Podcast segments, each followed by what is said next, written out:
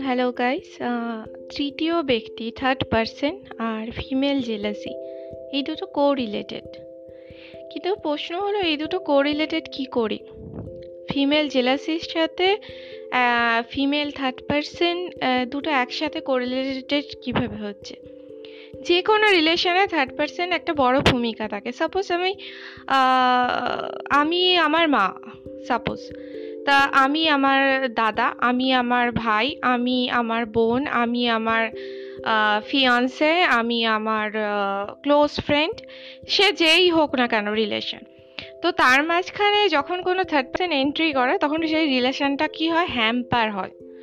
মানে হচ্ছে রিলেশনটা কিছুটা হলে মানে একটু দুর্বল হয়ে যায়। মানে একটুখানি রিলেশনটা ভাঙার দিকে, প্রথমেই ভাঙার দিকে যায় না, একটু দড়ি টানটা একটু মানে কি কি হয় মানে দড়ি টানাটানি হয় যে রিলেশনটা একটু এদিকে ঢলে পড়ল বা ওদিকে ঢলে পড়ল বা যাই হোক এরকমভাবে মানে বিঘ্ন বাধা বিঘ্ন যেটাকে বলে সেটা দূরত্ব সৃষ্টি হয় একটা।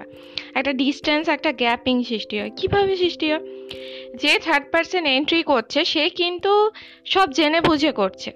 যখন তৃতীয় ব্যক্তি ঢুকছে, সে সবই জানে, আমি একটা রিলেশনে ঢুকছি, আমি একটা রিলেশনের মাঝখানে ঢুকছি, এবং কিন্তু সেই তৃতীয় ব্যক্তি নিজের জায়গায় স্টিক স্টিক মিনস সে তার নিজের জায়গায় ঠিক আছে।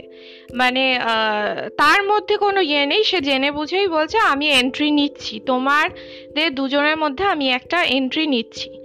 কিন্তু সেটা যে সে যে স্লো পয়জনিং এর মতো মানে স্লো পয়জনিং মিনস যেটাকে বলে ফুড পয়জনিং বা স্লো পয়জনিং মানে আস্তে আস্তে আস্তে খুবলে খুবলে খাওয়া যেটাকে বলে। তো ক্যান্সার বা অন্য যা, যেসব ডিজিজ মানে রেয়ার ডিজিজ থেকে থাকে, সেগুলোও অনেকটা এই রকমের যে খুবলে খুবলে খাওয়া মানে তিলে তিলে শেষ করা যেটাকে বলে। তো থার্ড পার্সনে এন্ট্রি একটা রিলেশনশিপটাকে এরকম খুবলে খুবলে মানে তিলে তিলেই শেষ করে দেয়। সেটা একটা বোঝার জায়গা যে আমি কি করে বুঝব? এই থার্ড পার্সনটা আমার রিলেশনশিপের মধ্যে ঢুকে যাচ্ছে।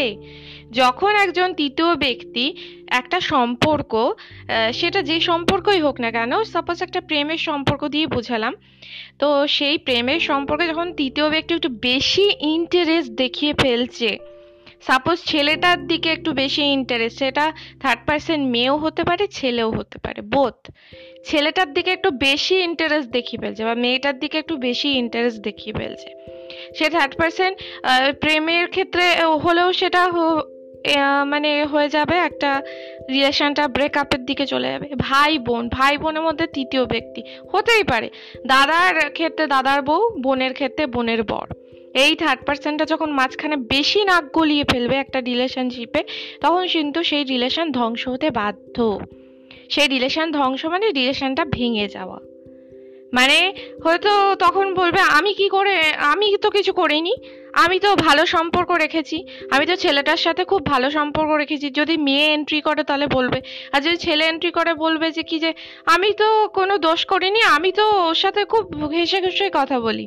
কিন্তু আপনাকে বুঝে নিতে হবে, আপনার সম্পর্কটা কিন্তু আর একজন হ্যান্ডেলিং করছে বা আর একজন নাকটা গলিয়ে ফেলছে। সেই জায়গাটা কাউকে দেয়া না।